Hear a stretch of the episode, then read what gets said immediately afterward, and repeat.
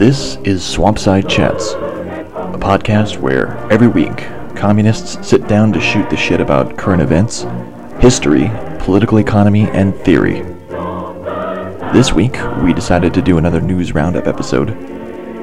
In it, we talk about Syria, a general strike in Argentina, Alex Jones' family court problems, Antifa skirmishes, and the Nuge.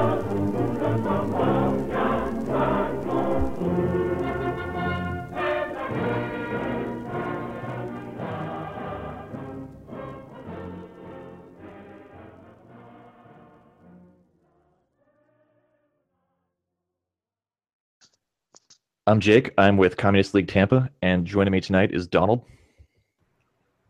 Hey, it's Donald, also from Communist League of Tampa. Lexi. Hey, Lexi from Red Party, recovering from the holidays. Alex. Hey, I'm Alex from Communist League of Tampa as well. And Patrick. Um, Red Party in the house. Yeah. So before we get into because originally we were going to record uh, the transitional program episode, uh, the Trotsky piece, but there was like scheduling things, and then there was like a lot of news shit that I felt like we could talk about, and we had enough material for like a news roundup episode. But before we get into some of the meteor subjects, there's a couple of things I want to do. One, I want there to be like a new segment called uh, "Dude, I Called It." Um, and this is referring to a previous episode where we talked about um, uh, with Trump president, it kind of has expanded the horizons politically of what is possible in terms of running for office, uh, particularly for the likes of Kid Rock and Ted Nugent. And I think that you know our speculations about their political ambitions were confirmed in a recent visit to the White House. Did you guys see this? no, I did. I know. No, J- no, Jake. I didn't see it. Okay, so both uh, for four hours um, on April 20th, uh, Ted Nugent, Kid Rock, and Sarah Palin visited uh, with Donald Trump at the White House. Uh, there's pictures online. You can feel free to look them up. They were asked about like you know what the substance of it was, and apparently like the whole meeting was like a payback to Sarah Palin for campaigning for Donald Trump or whatever, and then she just kind of invited Kid Rock and Ted Nugent along and her justification uh, for inviting him was that uh, she goes, "Ask why I invited Kid Rock and Ted Nugent." I joked because Jesus was booked. So apparently, like on Sarah Palin's like top list of people, like uh, wow, like Ted Nugent, Kid Rock are like number one, number two, and three. But Ted Nugent also said, apparently, when asked, that it was more than just you know a payback for Sarah Palin. And so I think you know I think there's a future for these two in politics. I'm I'm Yeah. just speechless. I mean, What- we, we what can just we gotta we just gotta go, keep on going forward. Just we're all accelerationists now. Ever since the Beatles, well, now Ted Nugent is bigger than Jesus, clearly. Topping the Wait a minute. Wait a minute. Does that mean like Steve Bannon created Ted Nugent? Like Adorno created the Beatles? I mean, they are that's how it works. similarly. They are like just about as big. I- it's culturally I- significant. I mean, the next thing is gonna be like an anime character running in the Republican primary. Like, it's gonna happen eventually. They're just gonna write in some fuck. The alt right frog posters are gonna write in an anime character because they're pissed off at Trump, yeah. and it's it's I mean- gonna happen. At one end, it is true that there are like wider possibilities for electoral politics now, but it seems to like be more just all towards the right and not to the left at all. Like, Well, and it's just just all- easier for like demagogue celebrities to basically like create political campaigns just by like appealing to like the most base instincts of like the white majority or whatever. I don't Well, know. and I, Oh. Yeah, I I don't I don't know where the subjectivity would be to make the kind of appeals necessary to make, you know, communist positions sound relatively palatable. Like there just isn't really a, a place that I would expect that to come from. And so I'm not seeing it articulated. So of course something that's not being done doesn't work. Actually, there there's one celebrity that could save us and offer up the communist position. Little B. little b Uh, well, please is Lil B political at all? Yeah, Like- he's actually becoming vaguely political on Twitter. Huh. It's He's a- it's he's I was thinking been- Colin Kaepernick might be like the next like famous Marxist who's not a professor like Zizek. So this brings me transitions to my next segment. Uh, who's running for president this week? So apparently, high-level Democratic operatives approached uh, Julie, uh, Julia Louis Dreyfus, uh, currently the star of HBO's Veep, to run for office essentially. And she told, of course, she had enough sense, you know, to tell them no way. But I thought this was like pretty indicative of like how desperate like the Democrats are that like anybody like somehow thought this was a good idea. Like Elaine? Yeah, yeah, from Seinfeld. Yeah, Elaine. She plays she plays the vice president on a HBO like comedy show called Veep, and so like some high level Democratic operatives, she said apparently a- approached her and asked her to consider running.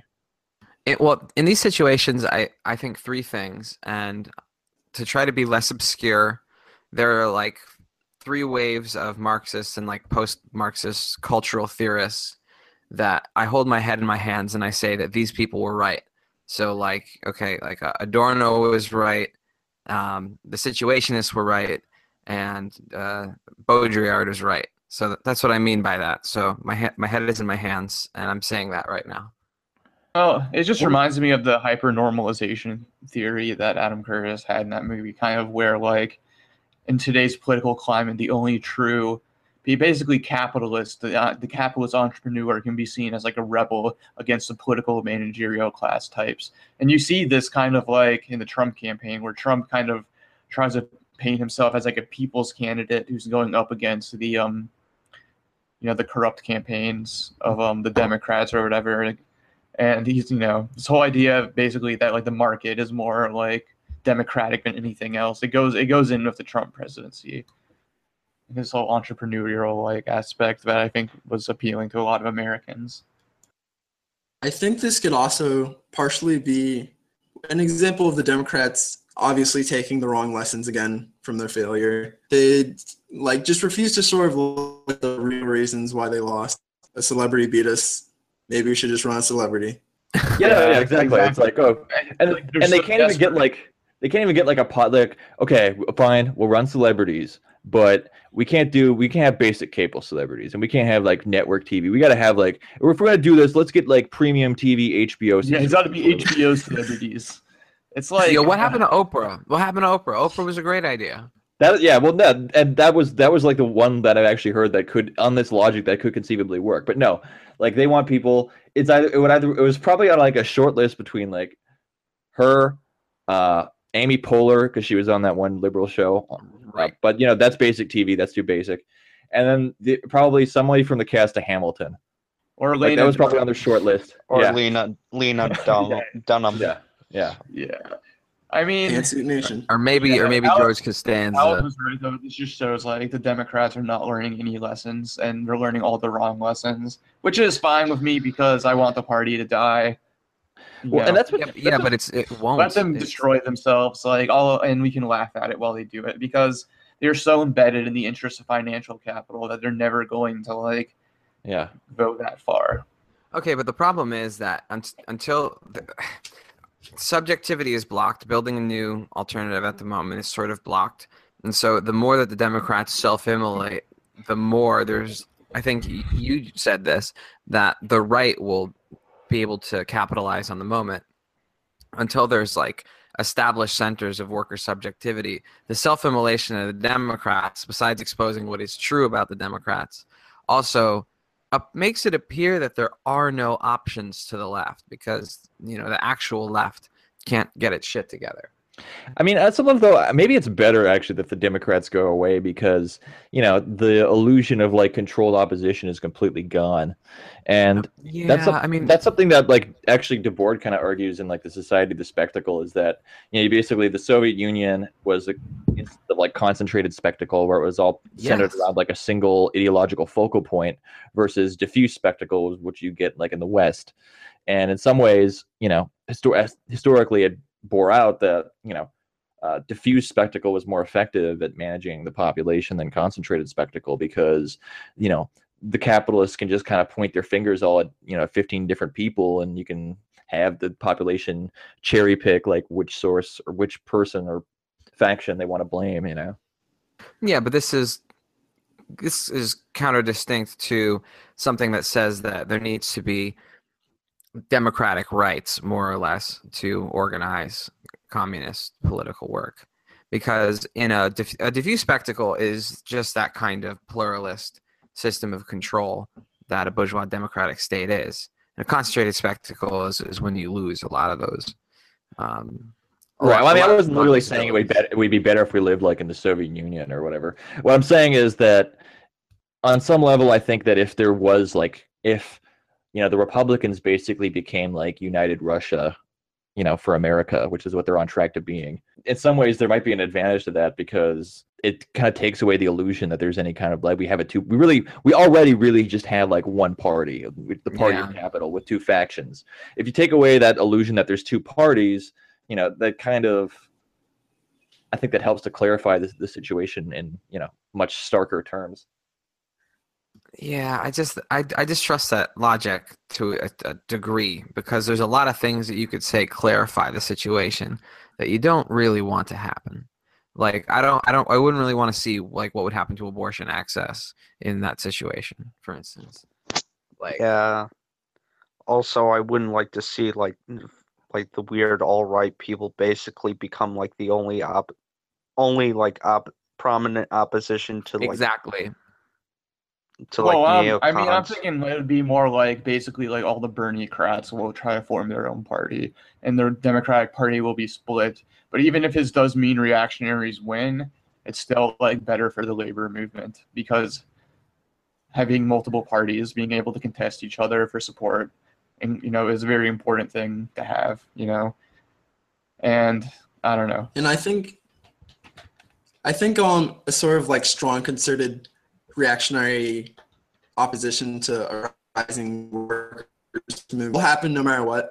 Um, I don't know. I think sort of uh, the defeat of the Democrats would spell a lot of good things as well. I think um like among many issues, a lot a big issue holding back a group like the DSA, which does have that they keep crawling back to the Democrats. That there still is this safe party for them to climb back to, and Yeah, like I'm. It would force party us to build our own party, and like it would force leftists to just realize we can't move the Democrats to the left. We have to build a new party. Well, I, I certainly agree with that. Yeah, But well- I, I, I'm I'm not convinced that like leftists, even in the absence of the Democratic Party, would feel emboldened to do that. Maybe I'm just being very pessimistic. also there would be like major there would be a need for like major electoral reform to have like more than two parties or whatever. And I'm Yeah. not saying I'm not saying like this is like we should necessarily be pushing for this to happen because it would be better. I guess what I'm saying is like I don't think the it's not worth it to try to like shore up the Democrats as a bulwark against the Republicans, and that Of even course. even if the Democrats fully collapsed and you know the Republicans develop the kind of dominance that you know like United Russia holds in Russia, there would it, there would offer there would still be opportunities to organize, and I think that the situation could be turned to our benefit uh, if we were smart about it. Because like Yeah, you can certainly, still have there's if still like smart occup- there's still like opposition parties in Russia, for example. They're just not as big as United Russia. Yeah, but the only organized opposition that we have is to the right of the Republicans. Well, that's why we need to to build a movement. I agree. like, I mean, Who, who is the who is the organized opposition to the right of the Republicans? Like, what are you referring to? Yeah, it's like the circles around National Policy Institute. I mean, that's that, Okay. that's stuff. Like but aren't they any better organized than like the Trotskyists left in the U.S.? they appear to be. They're more influential. I, mean, I don't know how they're able else to get more media them. attention because they have really extreme positions. But like, as far as like, I've seen videos of them in their protests, and it's like just ten people like chanting stuff. Like it's, they're not really doing on the ground like work. Yeah. I feel. Maybe maybe Well- you're right, but they're they're definitely more influential than anyone comparable on the left. Yeah, they're they're sort of winning like a media war right now, which is getting them attention and more followers over time. Like they're basically able to attract the ire and the contempt of the mainstream media, which gives them like an edge that allows like more people to like join like y- angry youths who have really nowhere to like actually put their time and effort and like to focus their anger and that sort of thing. So they've done a really good job at uh, rebranding themselves as well. Um, I guess the left, in a certain sense, hasn't done that that that's a that's a big part of why I think they're getting all the new attention. Yeah, because it's really just fascism, but without like the swastikas. And they realize that you know there's not going to be a neo-Nazi movement in the United States, but like they do, they are like the fascist equivalent for the United States, basically. Well, it's I don't know. By the same logic, should we be concealing our views as communists? Is the, is there not going to be a communist movement in the Well, United I mean- States? This is not I mean. I think that's a bit of a simplification about the alt right. Like with the more alt right people, they come off as either like vague, like weird racist liberals to like paleo cons. Like it has Yeah. like amount of variety to it in texture. Well- like and you have like fascists that don't even want to associate with the alt right because of the alt right people too. yeah, it, the alt right is like extremely like divided, has no organizational strength. They just have like the National Policy Institute, and but there's also that guy Nathan Damigo, the one who punched that woman at the um rally or the the Battle of Berkeley. I guess we'll talk about later. He's like organizing like a white supremacist fraternity. So like. You are starting to see them try to organize, but like at this point, I think the organized left actually is probably stronger than the organized far right. Yeah, and Really? also you have like Proud Boys, which is already a fraternity, white supremacist fraternity thing. Yeah, I think the rebranding does really help in that sense because, like, you look at Matthew Heimbach, is it right, who runs on the Traditionalist Workers Party. I think sort of the rebranding in a way helped with certain things like uh, Matthew Heimbach, the traditional Traditionalist Workers Party, and how like people see through him as like a very obvious Nazi, but with Richard Spencer, it's a little more ambiguous. Matthew, what? Heimbach, isn't he the dude who Yeah, runs he's- the he's- Traditionalist Workers Party? he Party? started the White Students Union and got like a whole documentary made about that by Vice. And then Mhm. he Right. started an organization called Traditionalist Workers Party, which is basically trying to go to disaffected, like blue collar whites and like win them over to like third position as fascism. Yeah, like he's more definitely a Nazi, but like Richard Spencer, like I can see how like white normies could be tricked into his ideas, basically Yeah. like because he tries to like make it as diplomatic and like nice sounding as possible. Peaceful genocide. Yeah, like pe- yeah, peaceful ethnic Peace. cleansing. Peaceful ethnic cleansing. Fuck, man. it's Peace cleansing. Yeah, I, I screwed up his fucking Orwellian language. God damn. Uh, so do we want to talk about Syria? well, I think it's We have a pretty duty to. we have to fight against this war that seems to be escalating. Yeah. Well, yep, it's weird. It, it was like one of those. It's one of those like another one of those like weird kind of. I want to say almost like historical moments that happened because like I remember here all of a sudden hearing like we're bombing Syria and it just kind of came out of the blue. Like there was no build up. Like there was no. I I mean, even with the use of the rack, like it's definitely you saw it. They telegraphed it, but with this, it just happened like out of the blue. And it's like okay, they're bombing Syria. Is like it just seemed like for a moment like I seriously started thinking about like what if like nuclear war happens, you know? Yeah, but this is all a false flag, obviously. Like, this is just Russia manipulating Putin to work against Russia, obviously, to distract us from his tax returns. Well, Exactly. I mean, we should talk about the false flag stuff, but like, it was really weird how it just like it, it went from like zero to sixty like pretty much immediately, and then all the and like the fallout from it. It was strange to watch like the sort of neoliberal center suddenly like extolling Trump. Like when they were like two days ago, they were Ah. they're, like suggesting that he was like this Manchurian candidate. But what was was perhaps even stranger was to see like the alt right and like the far right completely break with Trump pretty much immediately. That's what did it. We were we were kind of like hinting at it last time we were discussing like the internet neutrality and, and surveillance, but this is really what did it was bombing Syria. And it's very interesting. The alt right has different reasons for breaking with Trump.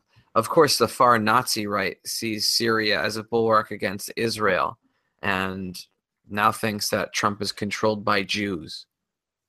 Well, Um, they're against war, and like one of their uh, reasons is that it creates refugees, and we don't want refugees. That's a, that's an anti-war argument made by the right, and also just that Assad is like the rightful dictator of his country, and he's a he's a like Matthew Heimbach has says that he's a national socialist, for example, like, and he's admired for that aspect of him.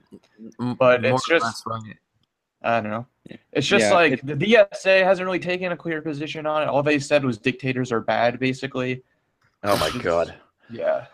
That They is didn't rough. actually. That is rough. It, it it's kind of funny that both like tankies and like Nazbol types are trying to claim Assad for themselves. Like like you see like tankies now like trying to claim that Assad is like a socialist. Well like um and Baathism is a legitimate form of socialism. Well you got like fucking um Nazbol types and Stormfront dipshits trying to claim that Assad is like a fucking Nazi. Uh, it just gives some credence to the crazy, you know, horseshoe theory when you look at like uh, Stalinism and Nazism, where, yeah, there is uh, a. It's hard to tell contemporary Marxist-Leninists, especially from Russia, apart from Nazbols at this point. Yeah, there there isn't a difference s- specifically in Russia. There isn't like an Well- actual difference. I actually one time told a Frisno member that like, you know, I was I was saying like, what if the United States became balkanized because of racial conflict heating up? Like that would be a really bad thing. And he was like, no, that would be the best thing ever because every like race would have their own nation and like you would have self determination for everyone. And like, Wow, Yeah, that is like a long just- walk from like Lenin's like arguing for like self determination, like in like the particular like historical context of Yeah. like World War One, Yeah, like all the way to like yeah, like balkanized, racialized United States. yeah. Yeah, Yeah, that's 'cause- that's what Lenin wanted. At You least that's- like with at least with like the left book tankies, you get a feeling that they at least want the Turner Diaries in like reverse, you know?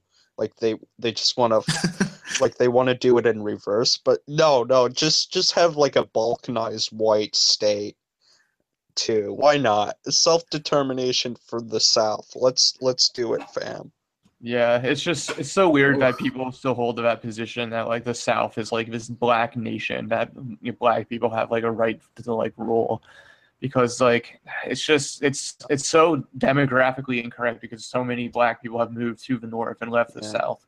They don't Yeah. want to go back to the South because it's you know Yeah. they have found better career opportunities up north. You know, so like it's just it's just like a ridiculous concept. Yeah, that was a that was always something that was pushed by like the international onto the CPUSA for the most part. There were some influential people, namely Yeah. uh, Paul Robeson, Uh, Yeah. More so at that point, it was more so Harry Haywood. I don't right? think But Paul Robeson funded Harry Haywood's book. I didn't know that they were actually involved.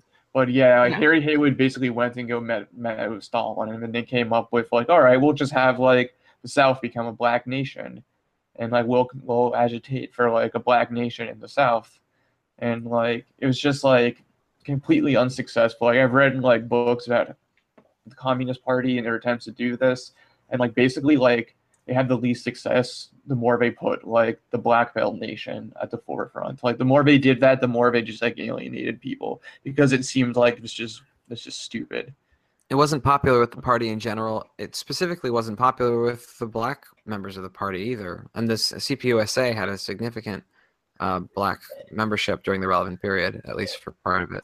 i mean it is interesting because it was like they did kind of they did a lot of good work while they had that line but none of it had to do with creating a new black nation it was all like interclass like trying to create like the sharecroppers unions that were interracial or fighting for democratic rights for blacks in the south it was you know like the actual activity of the party that was good had nothing to do with secessionism. They had this like weird idea that like secessionism if they advocated it would like make them like more popular with the black people i guess. I don't know.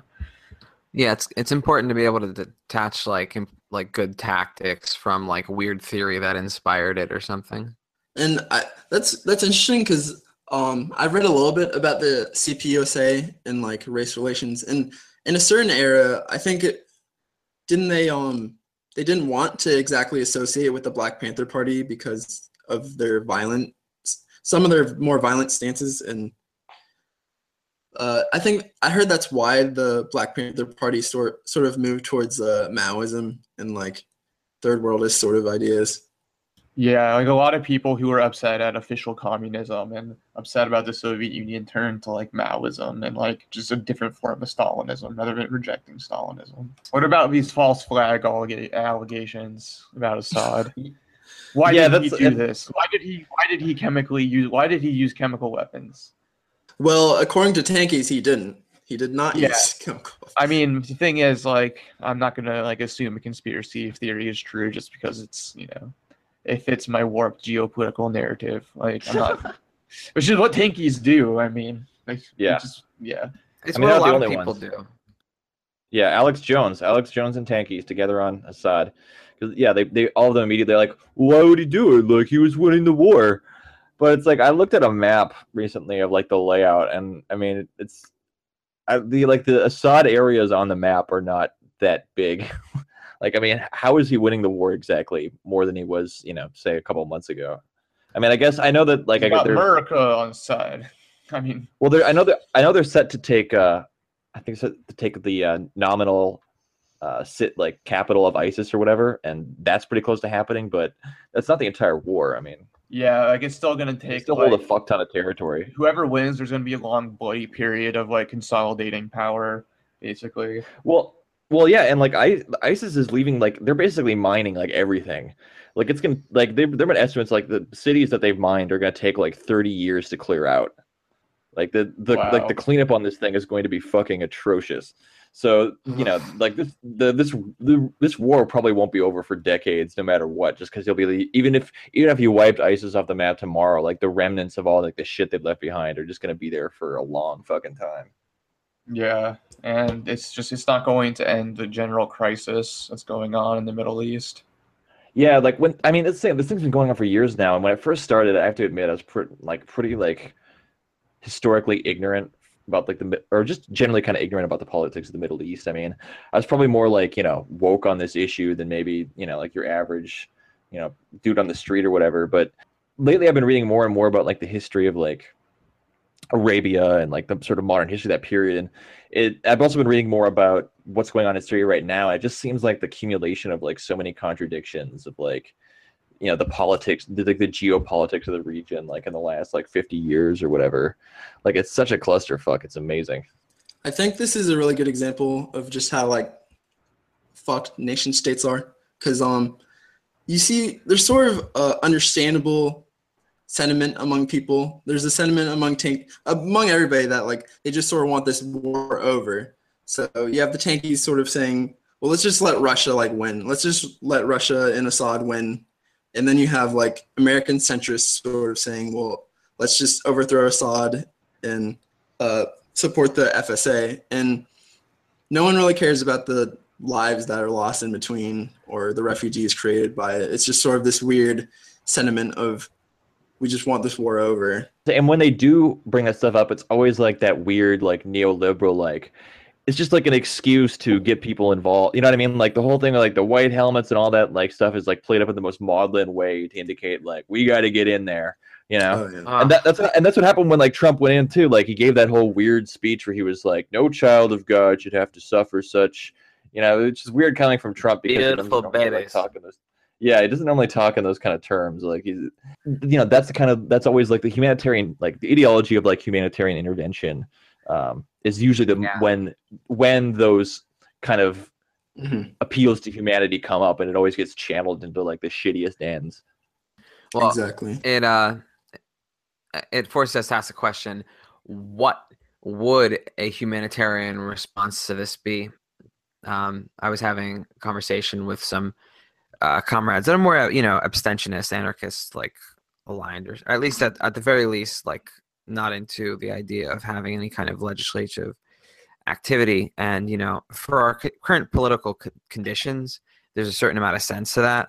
But when you look at an issue like a war in Syria, it makes sense that you would want to build some kind of formal legislative power um, to try to block something like this in in any meaningful sense you could uh, like like not that the legislatures have much to do with the declaration of a war but i can't imagine how else you like what when you look at the anti-war movement like what the anti-war movement really lacked at at very least was some kind of party that was like hardline anti-war.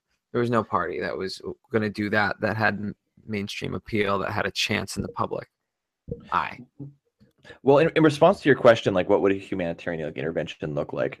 I mean, I think we can all agree here. Like the answer is like an international workers movement capable of acting solidarity across. Okay, but it's abstracting, like in, forgetting in that for a lieu second. of that, in lieu of that, I mean, the fact is, like the different com- the different factions and combatants, um, uh, and political groupings that make up this war, uh, do not have a great deal of productive capacity to create weapons.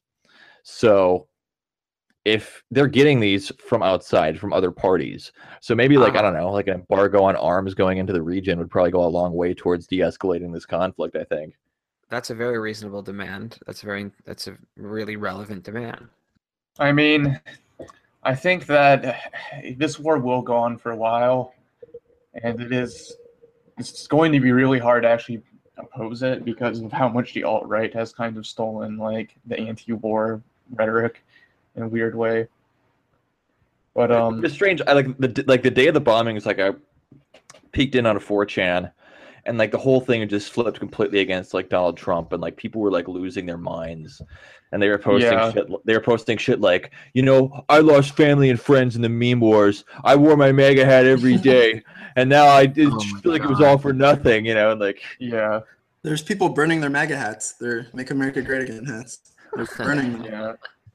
Yeah, and It's like, like and, and the page, like people, people kept saying shit like, "Okay, Paul is is pro Assad. If you want to talk about if you want to talk about pro Trump, you go into our Trump in Reddit. Like they are still, you know, like it was it was like the, it was like the strangest. It was it was kind of like the tears I was hoping for, you know, like on a, election night when I was still kind of expecting Hillary to win. But Yeah, you know, it's, I wish I wish I'd gotten it under you know better circumstances. What can I say?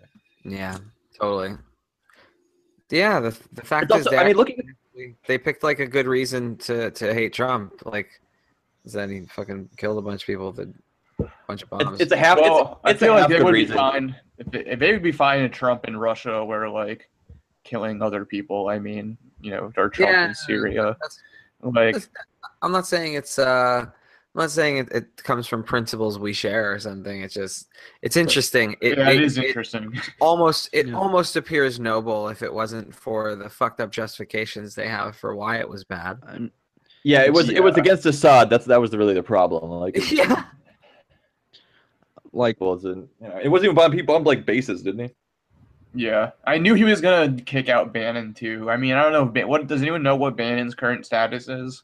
Oh, he's still like a high level advisor, but Okay. he basically lost his position on the National Security It Council. seems like he's Yeah. losing like out, kind of though. He's kind of losing influence.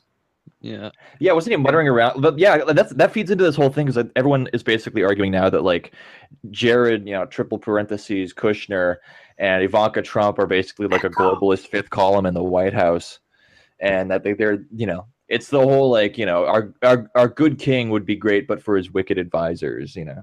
Th- This that's a hot yeah. fanfic. yeah Yeah. i like how it's actually just macbeth like it's literally oh the evil wicked queen is like whispering into the ear of the shit, it is good yeah. king fucking shakespearean shit Well, no, I, I, I mean, I, I thought you were saying like Kushner, Kushner's Macbeth, and like he's, you know, he's like trying to usurp the power of like Trump or whatever. Um, Uh, but it's interesting, like, because like you're basically, it's so, okay. So we we've been like talking about this for a while. I think because you know, I think as Marxists, we're kind of like habitually inclined to try to look for like a larger like ideological superstructure, you know, that are connected to like some kind of base of like material activity. I think we did that with Tr- with Trump a little bit too, where we were trying to like kind of create like you know what is you know Trumpism, right? But it seems like it's it- you know like Steve Bannon was kind of like the embodiment in some ways of like Trumpism as a thing, and like Trump will just kind of go whatever way the wind blows when it comes down to it. Yeah, I Yeah. think honestly, Trumpism might have been ended. He might. I think he's just going to become another like warmongering neocon president like Bush, and then like liberals will start finally getting upset once they start seeing like all the fucked up things Trump is doing, and they'll try to like co-opt the anti-war movement. But I don't know. I Yeah, also well, think like I don't think peaceful intervention is really like I don't. I just I'm. It's very difficult to imagine what that would look Yeah. like. The best that I think Well- we can do is to try to support refugees, prevent like arms from being sent to the U.S. or I mean from the U.S. basically. Like there's not much else we can do, but basically just emphasize that the U.S. is like this war needs to be opposed. Well, you would think that they would like try and co-opt like an anti anti-war movement, but they really seem to be on this whole big Russia thing conspiracy thing at the moment. Yeah, Even though it's like obvious at this point that it's not like real, really, really obvious. Like we're waging a proxy war against Russia at this point, and we have been for a while now. We have been continually waging a proxy war against Russia, but apparently, like Trump, like supporting NATO and all that, and like getting into trouble with fucking uh, Syria, intervene directly intervening in Syria is is not. It's just a cover for like his for like the media investigating his tax returns and that sort of thing. Like they're going with that line at this point, which is really weird and it shows like the extent in which like the Democratic Party has lost its collective mind. yeah. Well, just like it, what probably really happened was some Republican guys, some neocons, like they just sat him down. and was like, all right, listen, Trump, you've been saying a lot of stupid shit about Assad and foreign policy. You know, stop you, this is the way things are going to go. Stop being friends with Putin. Like, just get real. Like, you're president now, and like we will have like a I don't know. We will do. I don't know. Like they'll. I just feel like they had to sit him down and basically just like talk some Yeah. sense into him.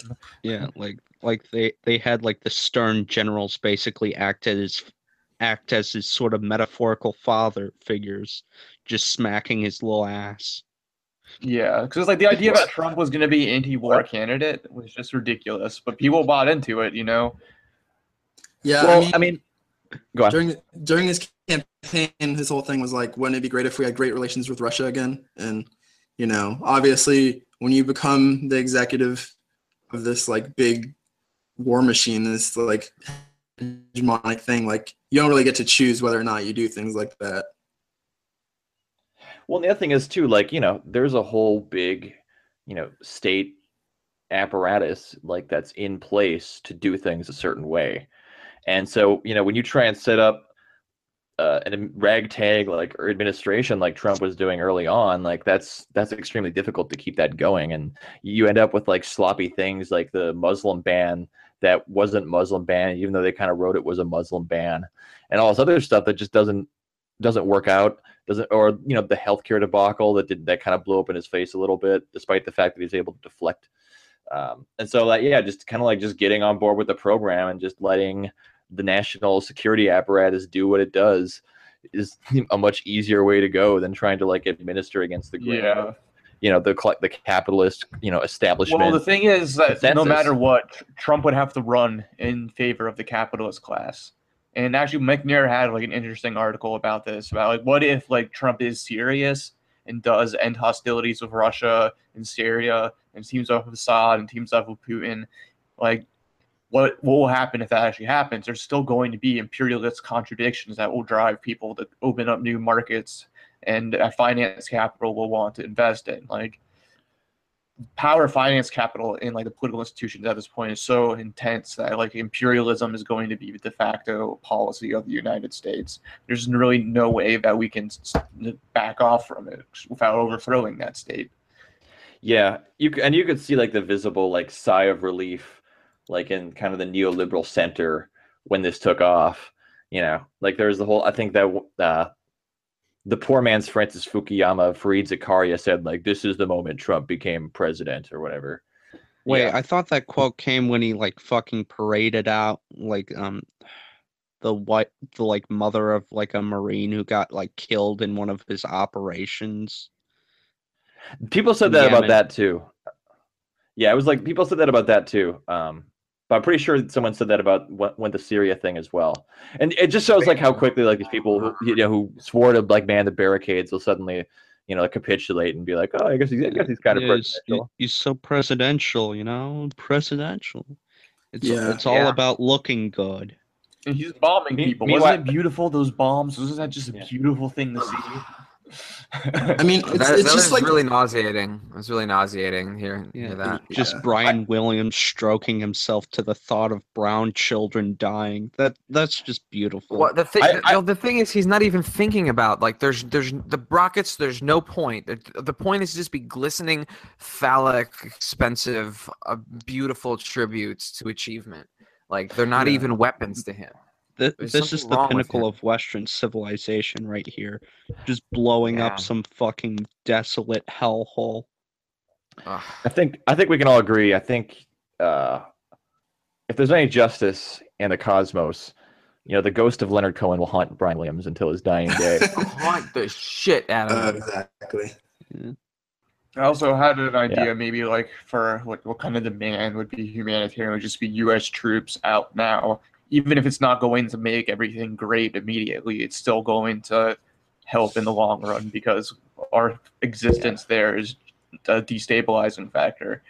And so, like, U.S. troops out now is the only sensible position to take. I like mine.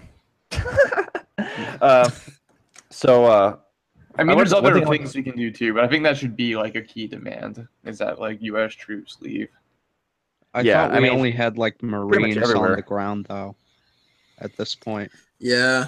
It's- No more bombs. No more bombs. Do bombing. American runs. troops have that much of a? Yeah, the bombings is an easy one to uh, Yeah. call against, but uh, I don't know if we have a large troop presence there.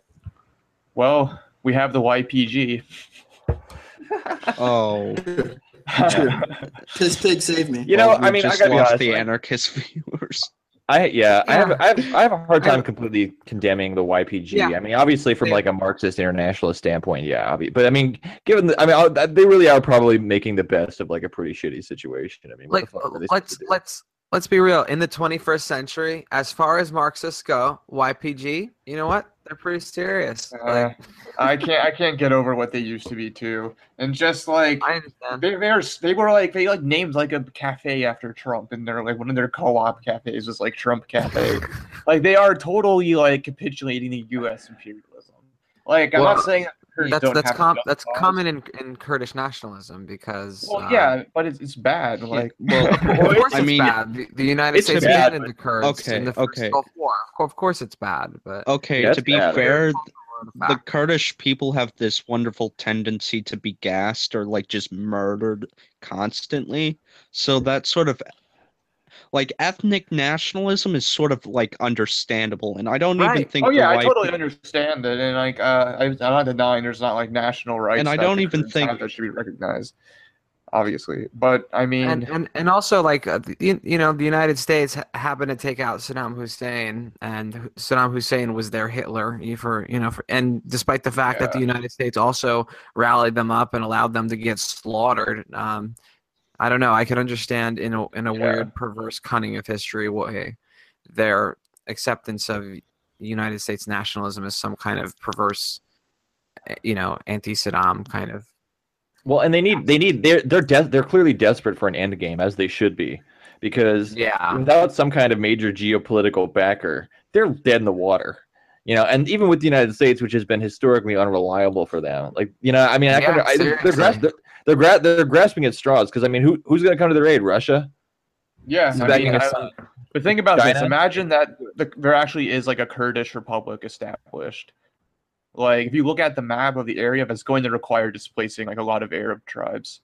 Uh huh. If they actually Yeah. do develop like a Kurdish republic. And so I can actually see it becoming like an Israel type situation of like settler colonialism, where like Well, basically like the U.S. government is backing up like the settler, yeah settler colonial. From what I've heard, They're they're they're claiming they're, well they're claiming to be like a m- like a multi ethnic like confederation basically. yeah, yeah, there's like Arabs fighting in the white. There's like Arabs fighting among their forces. I mean, ethnic nationalism. That's the thing with ethnic nationalism is like it's always understandable. Like it comes from a real sentiment. Like it comes from a real material condition they live in. But I mean, it's obviously being channeled in something that is counterproductive. So I mean, I Well, think yeah. that's where it ends. And I'm not saying like we as communists should endorse it or whatever, or say because this situation is fucked anyway. But I'm just saying, I, on a personal level, like I, I, I kind of feel for them. You know what I mean?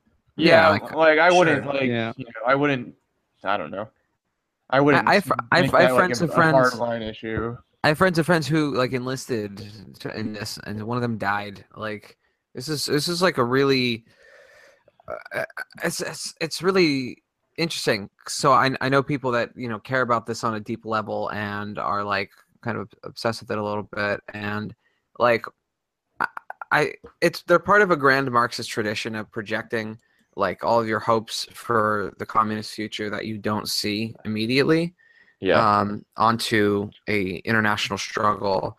And despite you know whatever else is going on in the struggle, like that, you transpose all the importance onto that instance of, of, of struggle. And because of the you know communist elements here, that I mean that was enough for people to fucking enlist. Like I don't know. I, I'm I'm not saying that we should like that we have to endorse it. I, I don't really understand. I don't understand how in, in endorsing something like that wouldn't play into so, like na- like national policy interests and, and that kind of thing. Um, I I don't know. Yeah. I, I, I don't know. I uh, don't know why we have to issue a statement on whether we support Kurdistan.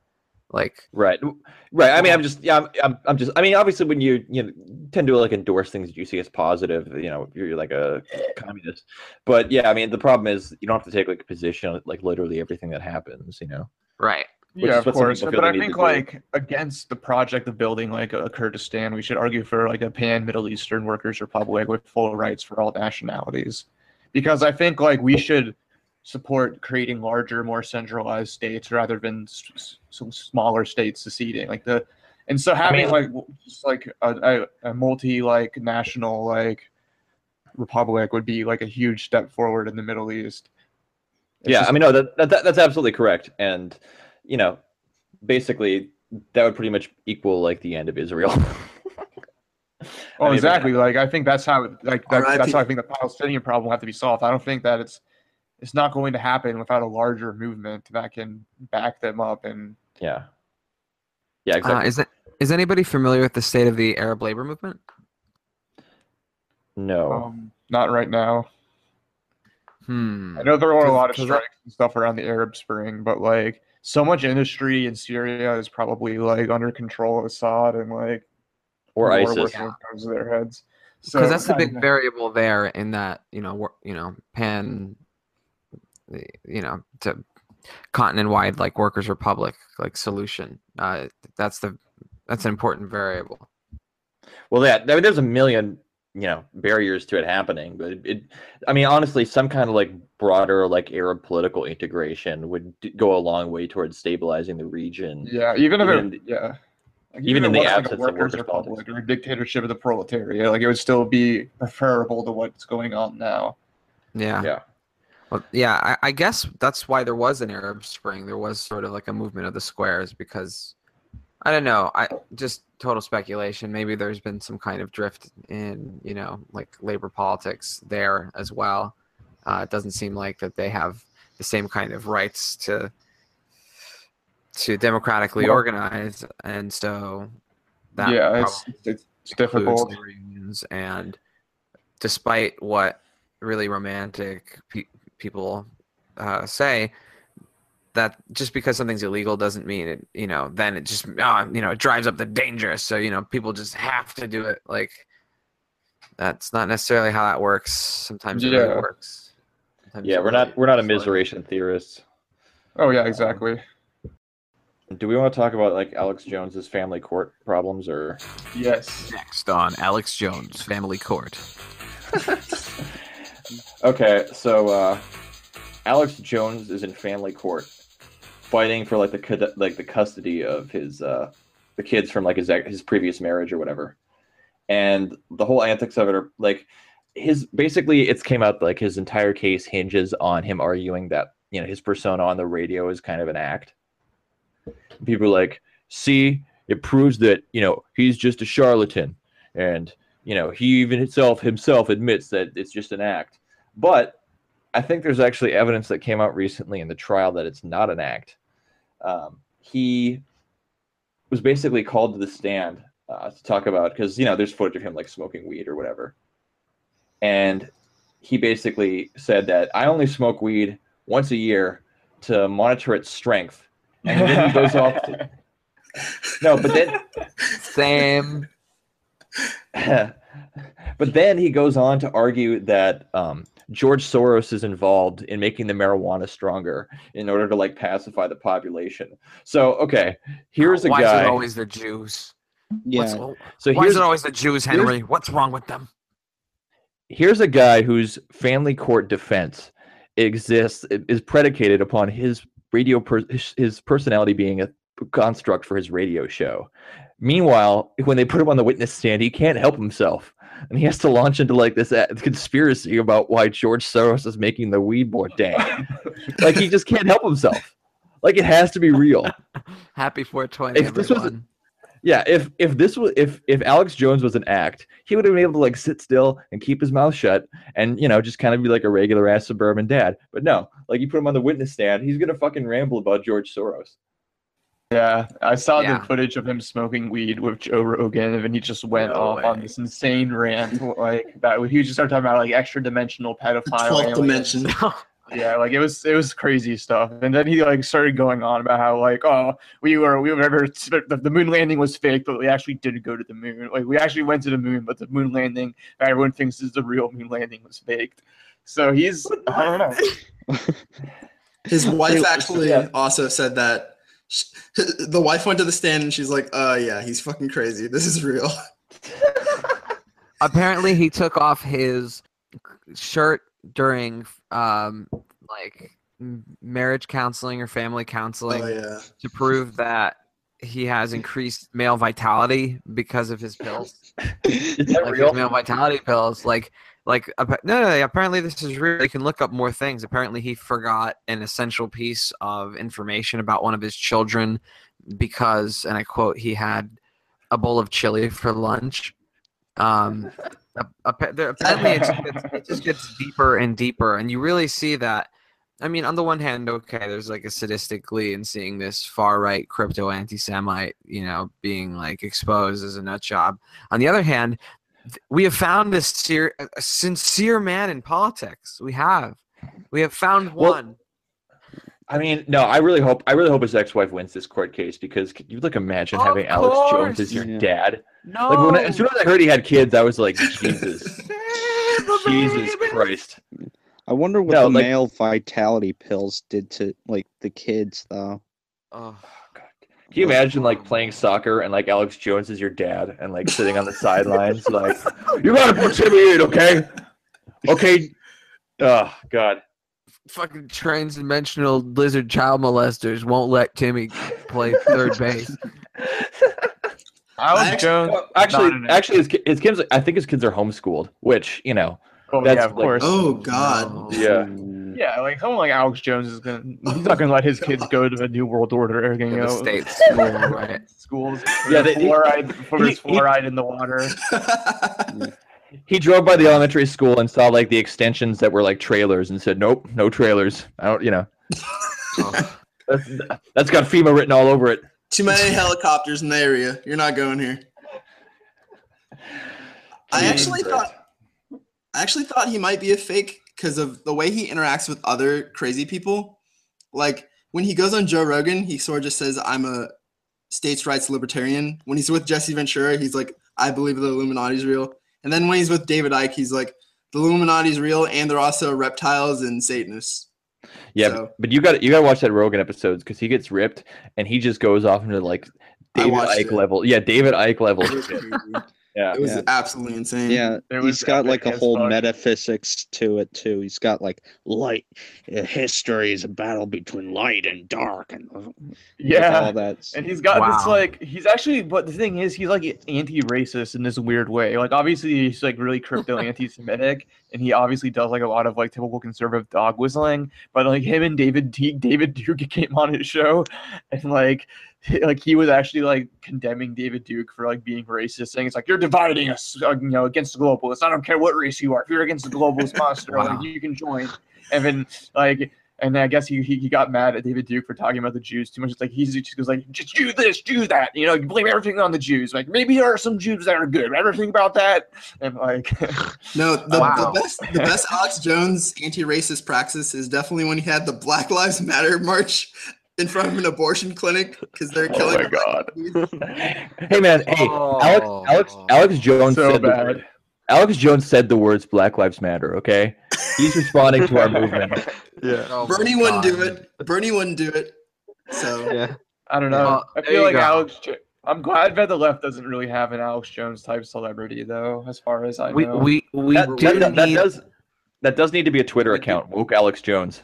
Whoa, Alex. Well, well, right. We do Cool. need at least some kind of someone doing that. That is important. The left does need that. Why? I, I don't know. Because we're spectacular. That's pretty much. I it, mean, I'm all about like having. that. Like, I I'm all mean, about we, having like Infowars like level like. we can have like Cigarello. Like he's an anti-vaxxer. And Look, no, no, no. I I, I know like, someone. I know someone who's thought about this in depth. That you could go a lot further than that. But I mean, if you look at Infowars production values, they've gone up quite a bit. They have like their own studio. They have paid reporters who go and like interview people at events and stuff. Like they've us- become they've become a real media to- enterprise.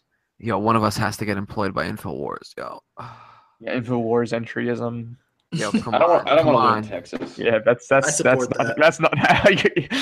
you know, Infowars SFP correspondent. I'll I'll be monitoring the level of estrogen and fluoride in the water.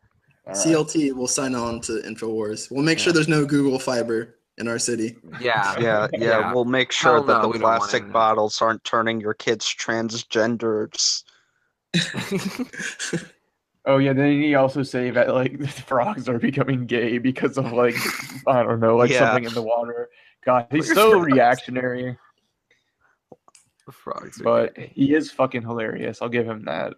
He but is. it's it's not an act, I guess. Like it seems like he really is like Yeah. just thinks he's this Well, crazy no, guy yeah. out on. Yo, he's No. he's literally sitting in trust his court, and his court case hinges on it being bullshit. And then he immediately like tears into the, like a conspiracy theory when prodded about it. I mean, Okay.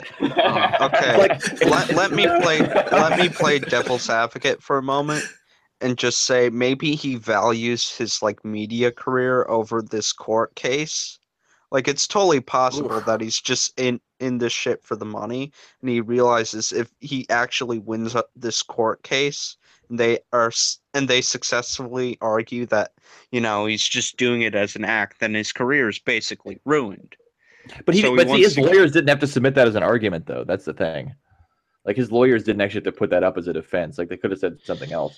yeah, I he's an guess. idiot. Well, it's it's it's common. It's very common for people to say my client is a performance artist and have the the client contradict them. You know, like so. I think it's just it's just clear that in this case the contradiction is very. It's like it's a very sincere, very obviously true. Whereas Yeah, you know when Negativland or or the yes men do it, you know, it's a little different. This would be a very easy like Law and Order episode to write. I was wondering if you do. Do we want to talk about the whole Antifa versus fascists like I don't know escapade that happened? Well, there've been a Oh, couple. boy. Not to be demean, not to demean like people who were harmed by fascists, obviously, but like I don't know. But that was that was a kind of a big thing in the left when it happened. Well, I know the first round that the first skirmish that I saw where they were pouring milk on that dude. Like before that, and there was that one dude with like the shield who became like an alt right meme or whatever. Yeah, um, I, I remember when I first saw like was the- based stick dude or whatever. Yeah, well, I, I remember when I first saw the stream of it, like it really did look like some kind of like Ren Fair, like melee or like alt right or or like a LARPing shit. It really looked like LARPing, like in a- Yeah. a serious way. I I, I, feel like with like with like, these alt right people like adopting like militant like quasi black bloc tactics, like it's o- you know it's only a matter of time before somebody's literally out there with like chainmail and like a helmet. Like, yeah. it's just a matter of time. Possible. Yeah, I mean, I mean, I'm not gonna like say that. Oh, you know, the people who fought against them and were, were bad people, but I think that like the collective left as a whole needs to critically examine like Black Bloc and Antifa as the crux of its strategy, basically. Because what I think is basically happening is like the new form of protest hopping, where like a bunch of leftists just like follow Nazis around, and whenever they have rallies, like they just get into a big fight, and it just becomes. It's just the leftists didn't even like win that fight in Berkeley recently. You know, like they they did not actually like win territory over the Nazis. It was just like a, a stupid like gang fight. Well, you know, Nazis know how to read pamphlets too. and like when your tactics entirely hinge upon like DIY like pamphlet like an affinity group, mask up, you bring some milk so you can clean out your eyes if there's pepper spray. You know, like all that stuff. Like that's something that's very easy for somebody else, you know, to just kind of pick up and go with. You know, it's not. Yeah, I mean, Yeah, It's not surprising that they're. they're yeah. It's not surprising that they're grabbing onto it. I mean, now oh that yeah, definitely. yeah, I mean, I mean, from what I saw, they didn't really do like many black bloc tactic tactics. Like they did the milk thing because that was a fucking meme with them for a while. Like yeah, they just happened to have some on hand. Yeah, They just It's the happened to have purest liquid. Like you saw like pictures of like these guys with beer bellies wearing like Spartan helmets and shit like that. yeah. It just it, it was a beautiful experience all around. Like Ugh. say what you will about the effectiveness of like such spectacles, it's just like it's a beautiful experience. Like deeply moving to watch these I mean, I, I can I living can kind of agree, I- Patrick. I was guided by I'd the say- glory of our LARPers. I think that I think that it's a sign that real politics is happening. Basically, Uh, the fact that people are actually fighting in the streets over politics that's a that's kind of different from what normal American society has been like. But like, these people have even- like these people really don't have any power though. They have no control. They don't have any like Trump owes them nothing. He's completely you know stabbed him in the back. Like what are they even doing? Like what is this even any of this supposed to accomplish? Like They're doing the same thing the left is doing. They got locked out of politics and they know it now. yeah, so now we're just LARPing basically and Yeah. doing just normal activism. Like they're just I- trying to do what the left does. I, I I don't want to like you know false to position here because you know if you live in Berkeley and a bunch of fascists are descending on Berkeley, you know you can't just kind of let them go. Like there's there's something that's got to be done, but and but we're like not, we're not yeah we're not here. We're just Yeah, like you no. know just I no I understand I, that. I, but- but- I, like the 100% YPG, like- support it. I understand you it, know? but you know, obvi- obviously, we we it's like it's hard to imagine what what you can do in like a situation like this um, that that isn't going to escalate into a shit fest. And the thing is, like the fact that uh, fascists won the shit fest doesn't actually make them look good in the public eye. They look like they won like a loser competition. Yeah, Like well, they and, you know, punched a with- woman. they punched a woman very publicly. And you know, with all due respect to Antifa and the loser competition thing, like you know, seriously, like Nobody wins in these uh, fights, though. Ninety percent of the time, nobody wins. I It's mean, but the thing is, Antifa have like a, a their the whole ideology has an idea of winning, like it's to take space Yeah. away from fascists, and so Exactly. they did not succeed at that basic objective, and I- so it kind of showed that like the, just the left today is not we were fucked. We need to you know get our shit together if we're actually going to fight this rising tide of reaction. Like, It- it- I think a perfect moment that encapsulated the whole experience is when they were like pushing a trash can back and forth. Oh yeah, fighting over garbage. It's a very Literally. good summation. Yeah, fighting over literal garbage. But I think it's I think this is a very good like sort of a a good show of like how this is kind of feel good politics on both sides because it's um Antifa sort of fighting this not totally existent like big fascist movement and then also fascists getting to say that they're fighting the degeneracy that's ruining western culture.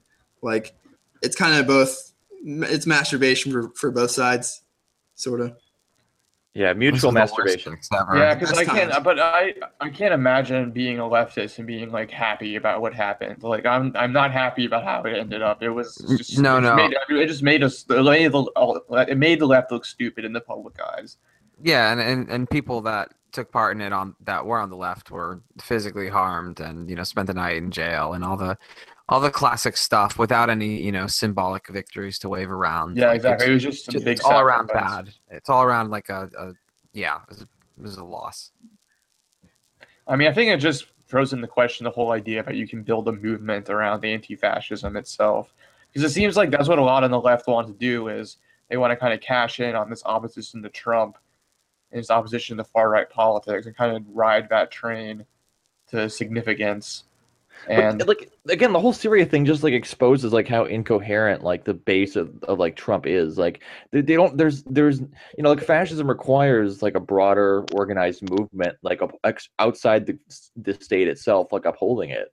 But these you know the the fascist base of like Trump's support, eh, they don't have Trump owes them nothing. He he isn't organizing them like you know even you know their their guy you know in the white house steve bannon like he's losing influence i mean Yeah. it's it's Jake, it's like for leftists, like fascism is like the F word. It's like anything that's really bad, it's fascism. yeah i know that I know. And so Yeah. either way, no matter if Trump becomes just like a really shitty neocon George Bush 2.0, he's you know we're still going yeah to they calling said they said they said they said bush was hitler they said red everyone's hitler everyone Yeah. you don't Yeah. like is hitler Yeah, but now the- now it's kind of slipped out of plausible range again, as it often does. That, Yeah, that it might it might, it might case. go back you know trump goes trump goes where he will uh Al- Also, a thing with anti-Trumpism is a lot of the motivation is like anti-Russian sentiment to like weird structural anti-Semitism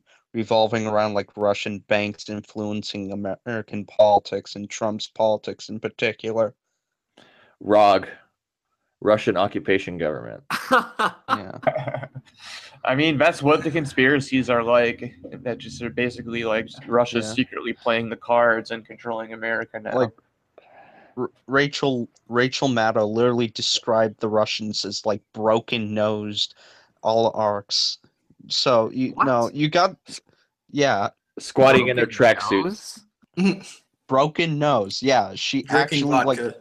like like she's literally conjuring up like vaguely anti-Semitic imagery. That's not vaguely anti-Semitic. Broken nose is just very, very classically anti-Semitic. That's phenomenal. Yeah, it's beautiful. Well, we know what the we know what the land of the dirty Slavs brought us. They brought us that the barbaric force of Bolshevism that you know was so bad for humanity. You know. Yeah, Bolshevism with echoes. Yeah. well, actually, yeah, that's that's been a, that's a classic conspiracy theory. Is that Bolshevism is just like a form of Zionism or whatever? I don't know. Yeah, it's, it's it's- ridiculous. It was funded by Wall Street. Yeah, and Leon Trotsky, you know, because because the Bolsheviks had Jews in their central committee, therefore, you know, it was some huge conspiracy. You know, hmm. it's not just because you know Jews were oppressed in Eastern Europe and wanted to fight the Tsar, so they joined groups like the Bolsheviks. You know, Yeah, and world so the world wars were really a European civil war between international Jewry and the national um, national autonomy of European peoples. yeah, That's, that's the rub. that's Flash- that's a flash narrative that was kind of um that was yeah that was kind of a narrative that a lot of the white reactionaries pushed actually during the Russian Civil War. That it was like the liberals and like the old regime or what remains of it needed needed to like team up to prevent this like despotism from like forming and becoming a thing because it will you know it will fuck all of us over. So beyond beyond all this bullshit, on April sixth, uh, there was actually a uh, one day general strike in Argentina. Bet you guys hadn't even heard about that. Yep, they didn't hear about it Wow. until No, I you didn't, brought it up. hear about it. Yeah, So- Argentina. How many Yeah. people went on strike? Does it say? Um, I, I'm not seeing, but it was it included like uh, truck and bus drivers, teachers, factory workers, airport employees, government's customs agents, um, who run all, Argentina's all important grains export sector. Walked off the job at midnight for 24 hours. Um, they did it ahead of a meeting of the World Economic Forum in Buenos Aires. Uh, they were also doing it to protest the government and uh, austerity measures that you know, like many uh, governments, they're attempting to be implemented. Um, so yeah, so there's, here's a authentic e- expression of uh, workers' power uh, happening beyond this kind of uh, Baudrillardian nightmare simulacrum that we're currently inhabiting in the left, uh, at least in the United States today. Um, Yeah, so good on good on you, good on you, Argentina. Way way way to hold it down for us. yeah. Please clap. Yeah, please clap. Uh, yeah, about 15 years ago, there was a uprising in Argentina that was sort of pluralistic. And once, once I asked one of the um, more well-known communizers what their vision of revolution was, and they pointed to that moment. So that you know, I we should know more about Argentina. Well, I mean, they had a rich history of class struggle in the Fora, for example, but they also had and because it was like a lot of there's a lot of immigration in Argentina, but like unlike in America, they wanted like people from like European countries that were considered like less white, basically, because they saw them as like being useful.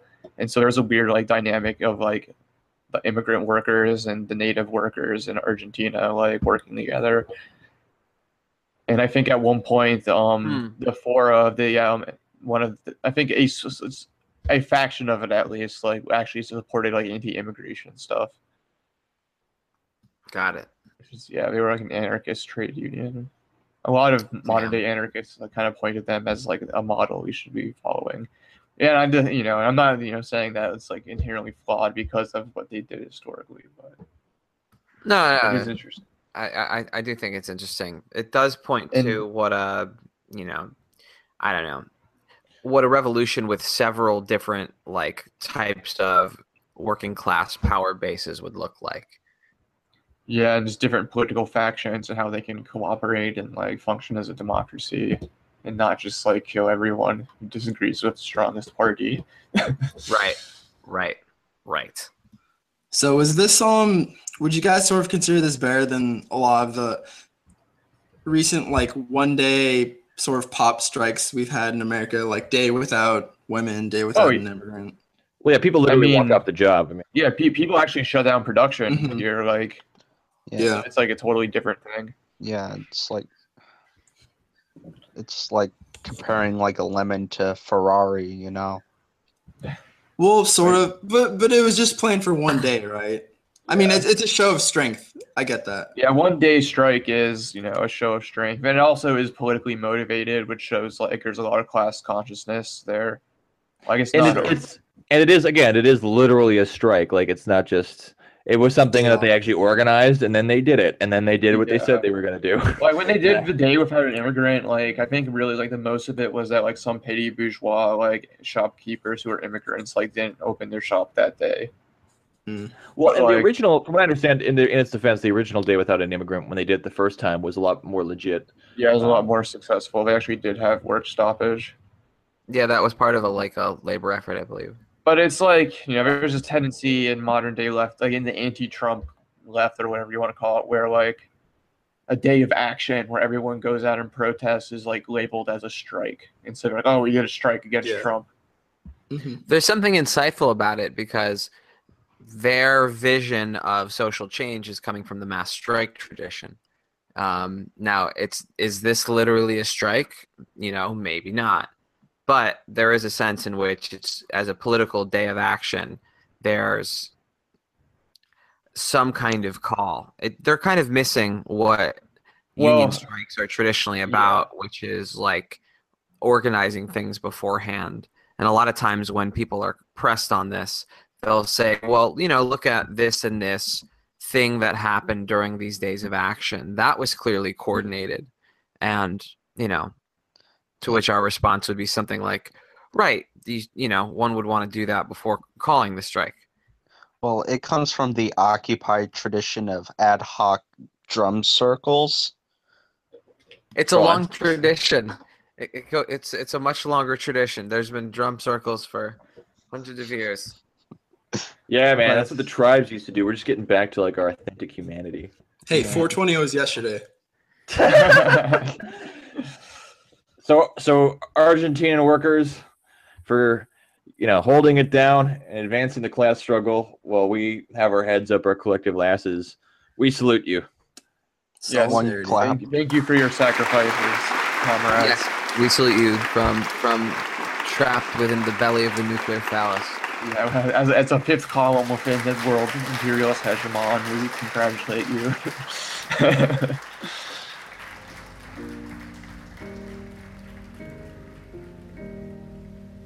They have taken untold millions that they never toiled to earn. But without our brains and muscle, not a single wheel can turn. We will break their haughty power, gain our freedom when we learn that the union makes us strong. The course is solidarity forever. Solidarity forever.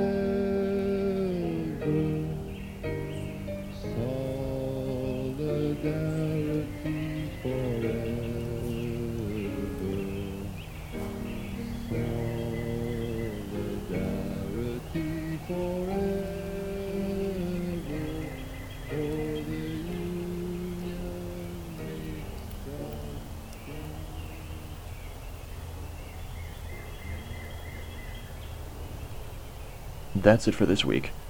Uh, a couple of quick apologies. We had a hiatus last week that was largely unplanned. Uh, came as a result of the Easter holiday, but we should, going forward, have continual weekly episodes for the foreseeable future. There were also a few audio problems on this episode. Our typical recording method is basically just to rip the audio that we do off of Google Hangouts, but the program was acting awfully strange this recording. We will be adjusting our recording methods going forward to try to bring you something a little higher quality in terms of the audio, so something to look forward to there. If you want to write to us, you can email us at swampsidechats at gmail.com. If you'd like to support the show, give us a like on Facebook or leave us a review on iTunes. Oh, by the way, next time we'll actually be uh, completing our discussion of the Social Revolution by Karl Kautsky. And then after that, we will be looking at the Transitional Program by Trotsky. So until next time, keep your boots clean, your feet out of the swamp, and your head in the revolutionary clouds of tomorrow.